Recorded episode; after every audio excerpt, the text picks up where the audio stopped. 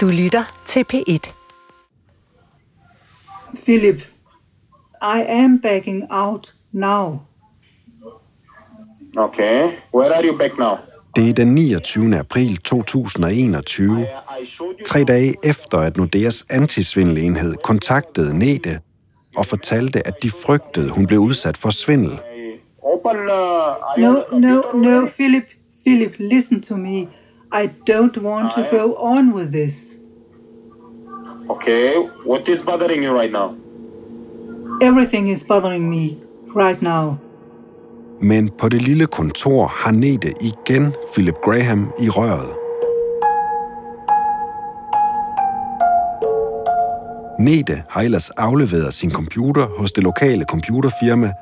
De skal rense den for alt det, Philip har bedt hende om at installere, og hendes kodeord skal nulstilles. Og på lydoptagelserne kan jeg høre, hvordan Nete nu fortæller Philip Graham, at hun ikke længere har sin computer foran sig. Something can break down, and my computer broke down. Can't you understand that? When? After we talked. Listen. I don't believe this. No, right now you are giving me that's up to you, but it's not nevertheless the truth. Samtidig er Nete fast besluttet på, at hun vil have de penge ud, som hun har investeret hos Q-Tech.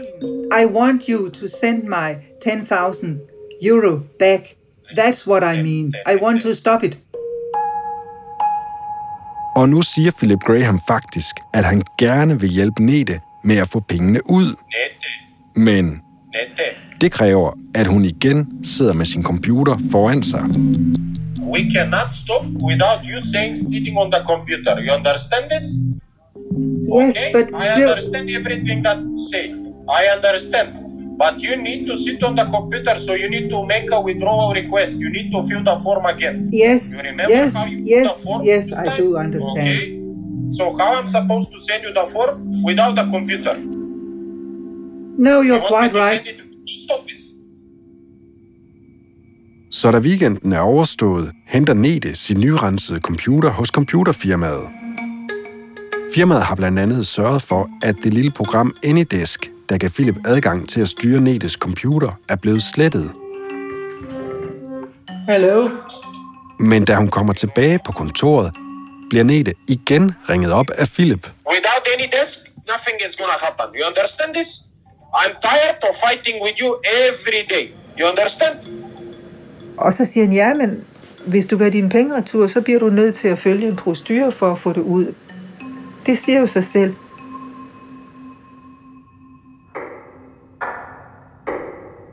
Hvis ikke Nete igen installerer programmet Anydesk, så kan Philip ikke hjælpe hende med at få pengene udbetalt, påstår han. Så, på trods af advarsler fra både Nordeas antisvindelafdeling og sin mand, vælger Nete nu igen at hente Anydesk, og derved får Philip Graham igen adgang til hendes computer. Så jeg bryder jo mit forsæt om ikke at give ham adgang til skærmen. Men hvad Nete tror er første skridt til at få udbetalt de penge, hun øjensynligt har stående på en Q-Tech-konto, bliver i stedet starten på en rigtig dyr affære.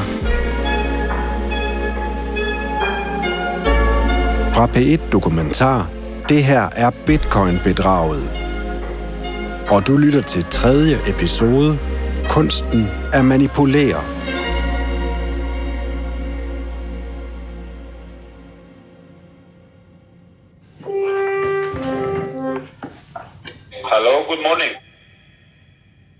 Med Philip Graham i røret har Nete altså igen givet ham adgang til at styre alt, hvad der foregår på hendes skærm.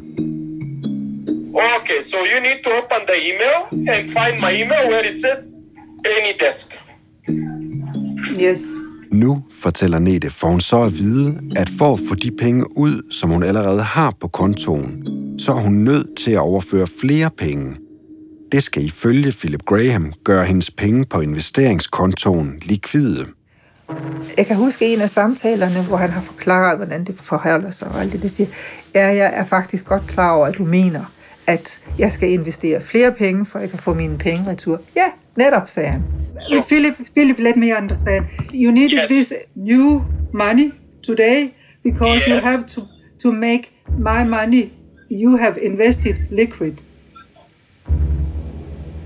Yes.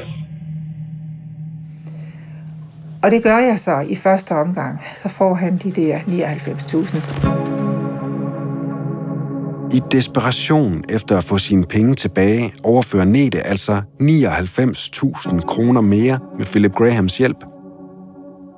Nu regner hun med, at de lovede udbetalinger begynder.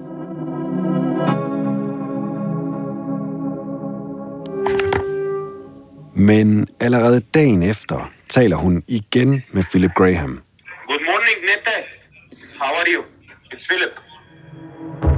Han fortæller hende nu, at der er behov for, at hun overfører endnu flere penge, hvis hun skal kunne trække pengene ud. Og der kan jeg huske, at vi sidder her begge to. Jørgen sad der, og jeg sad der, ikke? Og så er det, at jeg snakker med Jørgen om det, og han siger, du skal ikke gøre det. Du skal ikke gøre det. Altså, og jeg er virkelig i tvivl, om jeg skal gøre det, ikke? Men som Jørgen også siger til mig, jamen, det er jo dine penge, så det er jo dig, der bestemmer. Listen, darling! Så jeg gør det en gang til. Nete overfører nu yderligere 100.000 kroner. Det bringer hendes samlede investering op på 275.000. Det største tab, det er jo ved, at han besnakker mig til, at der skal flere penge til, for at jeg kan få dem alle sammen tilbage. Ikke? Og det er fuldkommen... Det er jo skørt, det kan jeg godt se i bagspejlet. Og jeg havde fået det at vide, jeg kan ikke forklare det. Det er noget psykologisk spil, som er rigtig djævelsk, for at sige det rent ud. Det er det.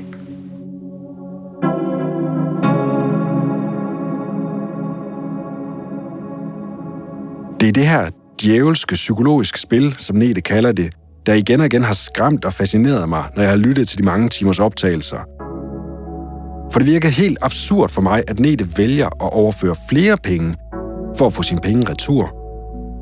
Så for at forstå, hvordan Philip Graham formår at vinde det her psykologiske spil med Nete, så opsøger jeg Niels Krøjgaard, der er ekspert i manipulation. Jeg er uddannet inden for følelsesmæssig intelligens og detektion af sandhed og bedrag, og så finde ud af, hvornår er der ikke sammenhæng mellem det, folk siger med ord, og det, de siger med deres følelsesapparat. Han har i årtier selv manipuleret med folk, både som tryllekunstner og hypnotisør, og så har han som selvstændig erhvervsdrivende hjulpet både Rigspolitiet og mennesker, der er havnet i religiøse sekter. Jeg har været med til at uddanne noget, man kalder for kildefører inden for Rigspolitiet. En kildefører er en betjent, der har fået en kontakt ind i det kriminelle miljø, og skal prøve at få betjenten til at få informationer ud fra kontakten, ud af fra det kriminelle miljø. Kort sagt, altså gjort den kriminelle til stikker, og været med til at opgradere betjentens psykologiske værktøjskasse der. Hvis nu du skulle bedømme Philips evner, så hvor høj karakter vil du så give ham?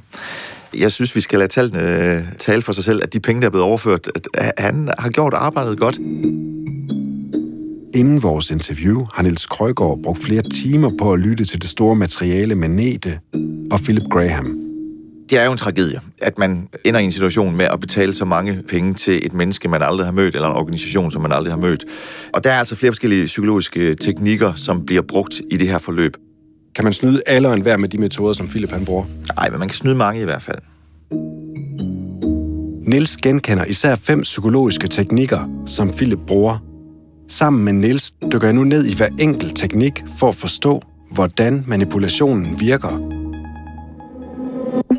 Den første teknik kalder Niels Krøjgaard for forpligtelse og konsistens. Teknikken går ud på at få Nete til at overføre et mindre beløb tidligt i forløbet. Det vil nemlig få hende til at føle sig mere forpligtet til at gøre det, som Philip efterfølgende beder hende om. Og noget af det første, hun bliver bedt om, det er at overføre 200 euro. Så er vi i gang. Hvis vi møder hinanden, og jeg kommer og siger til dig, ved du, jeg har en super forretningsidé, du skal bare lige overføre 300.000 til mig, så vil du antagelig sige nej. Det er et meget, meget, meget stort beløb at starte ud med. Så det, de typisk gør, det er, at man starter med et lille beløb, fordi så er du følelsesmæssigt involveret. Det er sådan en klassisk påvirknings- eller manipulationsteknik. Kan du få folk til at tage en lille bid af kagen, købe ind på en lille del af en idé, så er langt større sandsynlighed for, at de køber ind på hele ideen. Teknik nummer 2 går ud på at skabe sympati for den situation, som Nete står i. Ifølge Niels Krøjgaard er det nu Philip, han finder sin tillidsvækkende side frem. All I want to do is to help you.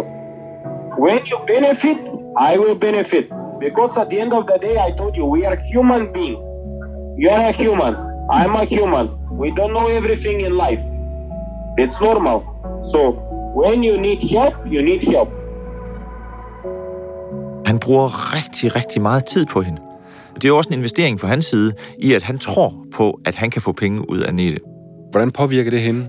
Det føles jo godt at få en ny personlig ven, en ny relation, der gerne vil hjælpe hende. I den her flyvske verden, vi lever i, hvem kan lige rive en masse timer ud af kalenderen til at give mig personlig opmærksomhed? Og det føles jo godt. Selvom hun aldrig har mødt Philip, jamen så har hun en stensikkert billede af, hvem han er. Hun kender hans stemme rigtig godt. Hun kender hans privatsituation. Så relationen bliver langt stærkere over tid. I understand exactly what you mean. You're getting nervous that something might happen with the money. Am I right? Yes, of course you're right. Yes, of course. Mm-hmm. You're getting anxious. You cannot sleep. You're thinking about this all the time, right? Yes. And you're scared that something is going to happen with the money. But what I'm trying to tell you is that this right now is normal. Hvorfor er det interessant for Philip lige pludselig at sætte ord på, hvordan Nete har det? Fordi at han udviser empati i den her situation. Og så er der så større sandsynlighed for, at relationen forstærkes derefter. At hun fortsætter med at handle.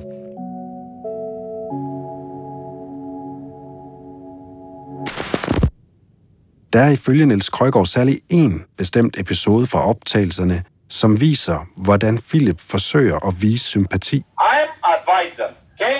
I trade on the financial market. Yes. You know what she said? Okay. You're a liar.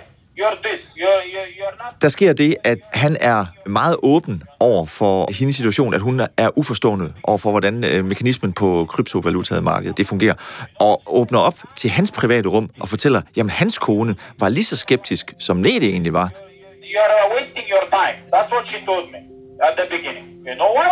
Because she doesn't know anything about this. Og derved prøver på at få Nete til at adoptere den vej også. Yeah. She's a teacher. Yes. That's what she do. Yes. She's a kindergarten teacher. Yes. That's it. She has no idea about this. Så når Philips kone kan blive glad, så kan Nete også. Virker det?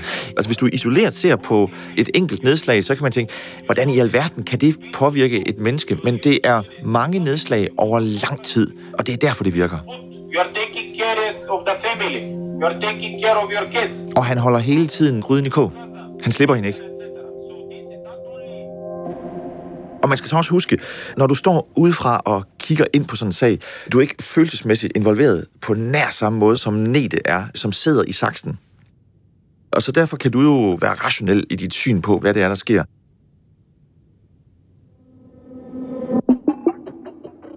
Den tredje af de 5 teknikker kalder Niels Krøjgaard for dem og os-teknikken. Philip vil overbevise Nete om, at de to står sammen mod en fælles fjende, i det her tilfælde Netes bank. Han prøver at skabe en situation af, at de to er sammen, men de er imod systemet uden omkring. Det er også det, man ser, hvis en person kommer ind i en ny religiøs bevægelse. Man prøver på at skabe modstand mod personens forældre, mod personens familie. Nu er det os, der er sammen mod systemet, mod de andre. Darling, I'm a broker. Our job is to make you money, obviously. Yes, okay? but so if I see that I can make you money, your bank haven't made you nothing. You understand? That is the difference between me and your bank, and your relationship with your bank. For det første, så prøver han at etablere den her dem-os-situation. Dem, altså dem uden om Nete, banken, hendes familie, prøver han på at sætte hende i opposition imod. De vil dig ikke det bedste, jeg vil dig det bedste. Kalder hende til med darling, og går direkte fra det over at give hende sådan et møgfald. You treat me like shit, and I don't like this. You understand? You treat me like a garbage. You disrespect me. You never say thank you. You give me attitude every time. You fight with me, which is very annoying. You understand? My wife doesn't fight with me the way you fight with me. You understand this? Yes. I don't know what is your issue. You treat your bank with respect, and you treat me like shit for no reason at all. Hvad tænker du om det? Han spiller jo på, at hun skal føle skam over hendes adfærd overfor ham. I'm a nice guy. I'm not against you. I'm with you. We work together in a team. So stop doubting me every time we have a conversation. Altså, hvad skal det nytte? Jamen, det skal nytte, at hvis far har skilt mig ud, så må jeg hellere gøre far glad igen på en eller anden måde. Og måden at gøre far, i det her tilfælde Philip, glad på, det er at smide flere penge på bordet. Og det er virkelig nogle skarpe følelser, han sætter op over hinanden. Ja, for søren. Ved han, hvad han gør her? Ingen tvivl. Det er skræmmende at lytte på for udenforstående. Den fjerde teknik, som Philip bruger, foregår i et hæsblæsende tempo. Tiden er knap, og Nete bliver nødt til at tage hurtige beslutninger. Philip benytter sig ifølge Niels Krøjgaard af et såkaldt knaphedsprincip. So I need you to look in the net bank so we can move forward. I need to check something because the accounting department told me that they are making an attempt for you to receive the funds and something right now. I need to see what is going on. Så begynder han at snakke hurtigt. Og så siger han, jeg har ikke mere tid. Du skal skynde dig. So go ahead and look in the net bank because I have no more time. You understand? I'm busy guy. Og der spiller han på det, man kalder for et knaphedsprincip. Okay. Er der noget, som vi mennesker ønsker at få, så er det noget, vi ikke kan få. What is the problem? You want to what? You are refusing to receive your money. Vi har også prøvet det, når vi sidder og er på en eller anden online aktion, eller man køber et eller andet på nettet, og man får at vide, nu er der altså kun 5 minutter til, at du ikke har det her tilbud mere. Så er der langt større sandsynlighed for, at man siger ja. Det stresser hende helt vildt. Det presser hende til at tage en hurtig beslutning.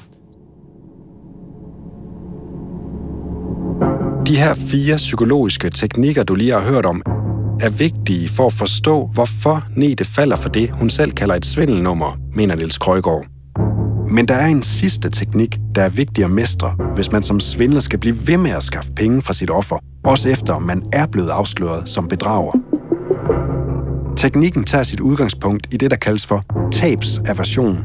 Med andre ord, at vi mennesker hader at tabe. Vi mennesker har det meget, meget svært med at tabe penge. Følelsen af tab er langt stærkere end følelsen af at vinde. Det vil sige, at du er meget interesseret i at få dækket dit tab ind. Så hvis du har tabt en masse penge, tabt flere 100.000, og man så kommer og siger, prøv, hvis du lige investerer 50.000 mere, så er der altså stor sandsynlighed for, at du får tabet tilbage. Så er du langt mere villig til at hive 50.000 kroner op i lommen. Og 50.000 kroner er jo vanvittigt mange penge. Men lige i den situation, fordi du er gået i tabsituation, så er du villig til det.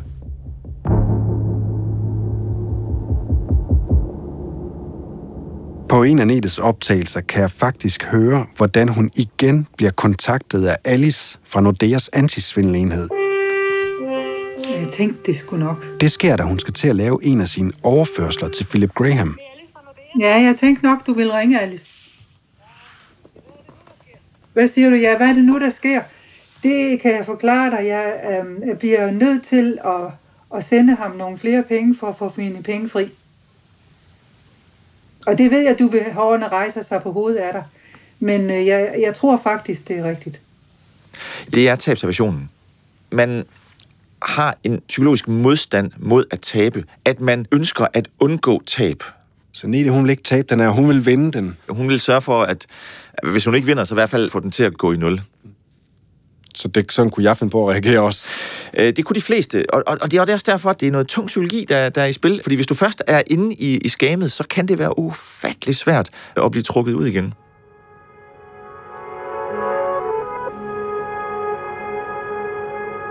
Philip Graham overtaler altså Nete til at overføre 275.000 kroner til ham og Q-Tech. Mette og Jesper overfører til sammen godt 1,1 million kroner til Q-Tech. Og i takt med, at jeg får fat på flere og flere, der fortæller, at de mener, de er blevet svindlet af Q-Tech, bliver det samlede beløb større og større. Rigtig mange af dem, jeg taler med, fortæller mig, at de efter at have investeret, ikke kan få deres penge tilbage, når de beder om det. Hey. Derfor tager jeg en status med min kollega Markus på Sveriges Radio, der undersøger Q-Tech i Sverige, og han har fundet flere opsigtsvækkende ting. I think should be a lot bigger than we first expected. Markus har fået svar på en aktindsigtsanmodning, han har sendt til svenske politikredse. Den viser, at på 2 år er Q-Tech blevet politianmeldt 42 gange i Sverige. There's a lot of reading to do. 400 pages. Of what? Of investigation protocols. Is it your impression that all these pages, they refer to Q-Tech, most of them, or? Yeah. Everything refers to Q-Tech. Wow. Markus sender mig nu materialet fra svensk politi, og i det kan jeg se, at Q-Tech samlet set er mistænkt for at have svindlet sig til det, der svarer til omkring 14 millioner danske kroner. Og det beløb dækker kun over de sager, som er blevet anmeldt til de svenske myndigheder. Jeg er jo allermest interesseret i at finde ud af, om Philip Graham også optræder i de svenske sager. Så da jeg får de her 400-siders efterforskningsmateriale fra Sverige, er det første, jeg gør, at lede efter, om han også er anmeldt for at have svindlet svenskere. Og det er han. I hvert fald bliver Q-Tech og en Philip Graham den 22. marts 2021 anmeldt for bedrageri til svensk politi i Stockholm. Og igen den 30. marts, kun 8 dage senere, bliver Q-Tech og Philip Graham endnu en gang anmeldt for bedrageri til politiet i Sydvest-Sverige. Philip Graham har altså ifølge anmeldelserne været i gang med at svindle folk i Sverige kun få uger før han får kontakt til Nete og andre i Danmark.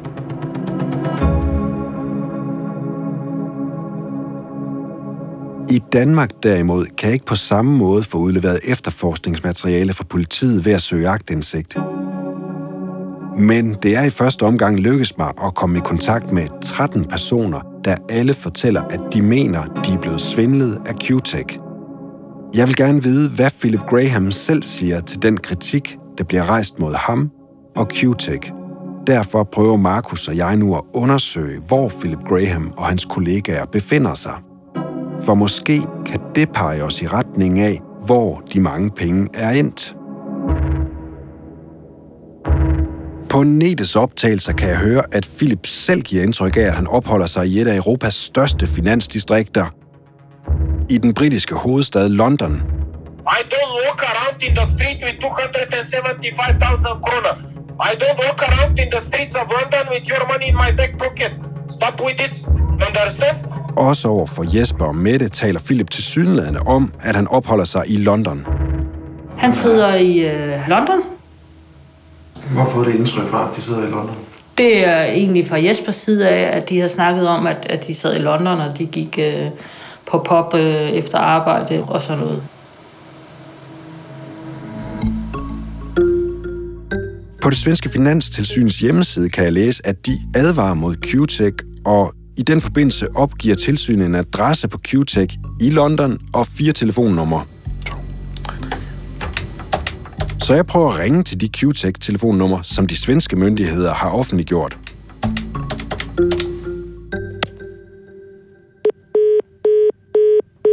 Men alle 4 numre er døde. Derfor finder jeg 3 andre numre på Q-Techs egen hjemmeside, som jeg prøver. Men det eneste, jeg får i ørerne, er det her.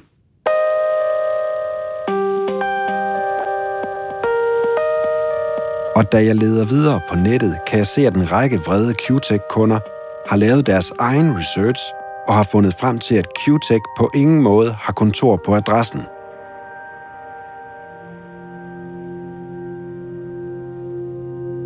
I stedet finder jeg noget, der peger i en langt mere eksotisk retning. Nemlig til den østat, St. Vincent and the Grenadines, der ligger i det Karibiske hav, midt mellem Barbados og Grenada. For udover de svenske finansmyndigheder, så advarer finansmyndighederne i Belgien og i Storbritannien også mod Q-Tech, og skriver, at de mistænker Q-Tech for at stå bag svindel.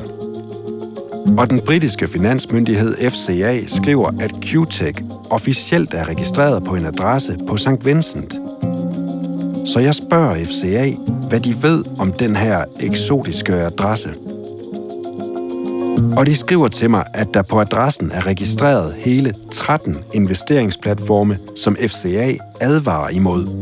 For for FCA mistænker alle 13 platforme for reelt at være svindelforetagender. Derfor tager jeg nu kontakt til en journalist på St. Vincent. Hello, is it Kenton? Jeg får hul igennem til Kenton Chance, der er en erfaren journalist og redaktør bosat på øen. We hope that you can help us in some way. Yes, I'm committed to do what you request. Når jeg selv går ind på Google Street View, ser det ud som om, at der på gadeplan ligger en bank, der hedder The First St. Vincent Bank. Det bekræfter Kenton, der faktisk er gået forbi banken mange gange. Men det er på første sal, altså oven på banken, at Q-Tech og andre firmaer skriver, at de har officiel adresse. The most important is that you use your eyes and tell us what you see when you're there. Okay, sure, no problem. Så jeg beder Kenton tage derhen og forsøge at komme ind i bygningen for at undersøge, om Q-Tech har et kontor eller måske et callcenter liggende der. Well, I'll see what I can do, and I'll let you know.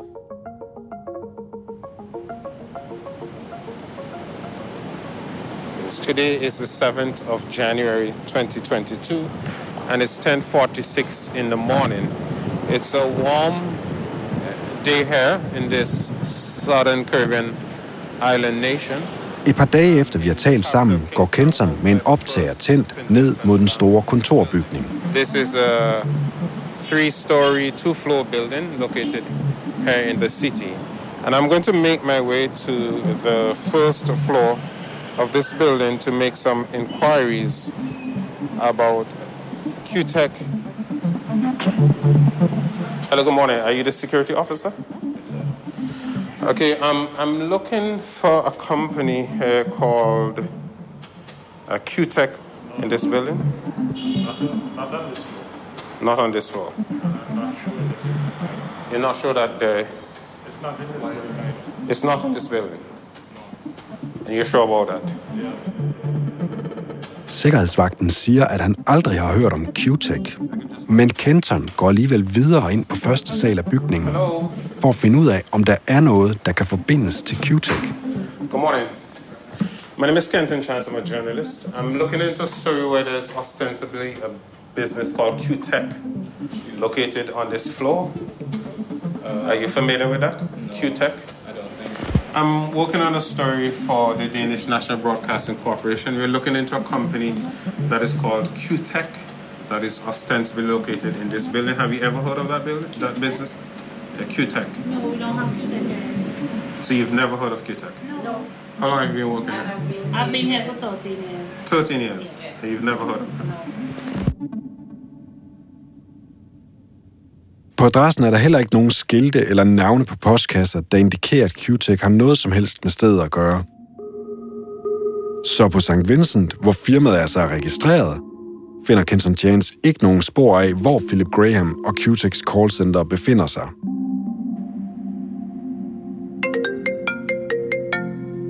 Men det er der en anden, der gør. That's Markus. For min svenske kollega Markus er kommet i kontakt med en person, der kan vise sig at ligge inde med meget interessant viden. Okay, so I have one interview in 1 hour.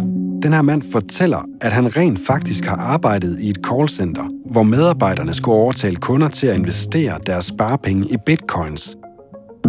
My work was getting clients into the firm. They have clicked on some sort of clickbait advertisement. Og det her callcenter kan forbindes direkte til Q-Tech. They're calling all over the world, like Denmark, Sweden, Finland, Austria. Men kender han også Philip Graham? Mere om det i næste episode.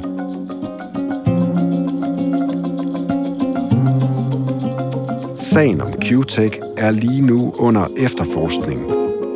Jeg har via Q-Techs officielle e-mailadresse og telefonnummer forsøgt at få fat på firmaet for at forelægge anklagerne om, at de har svindlet og manipuleret folk. Men jeg får ikke svar på mine mange henvendelser.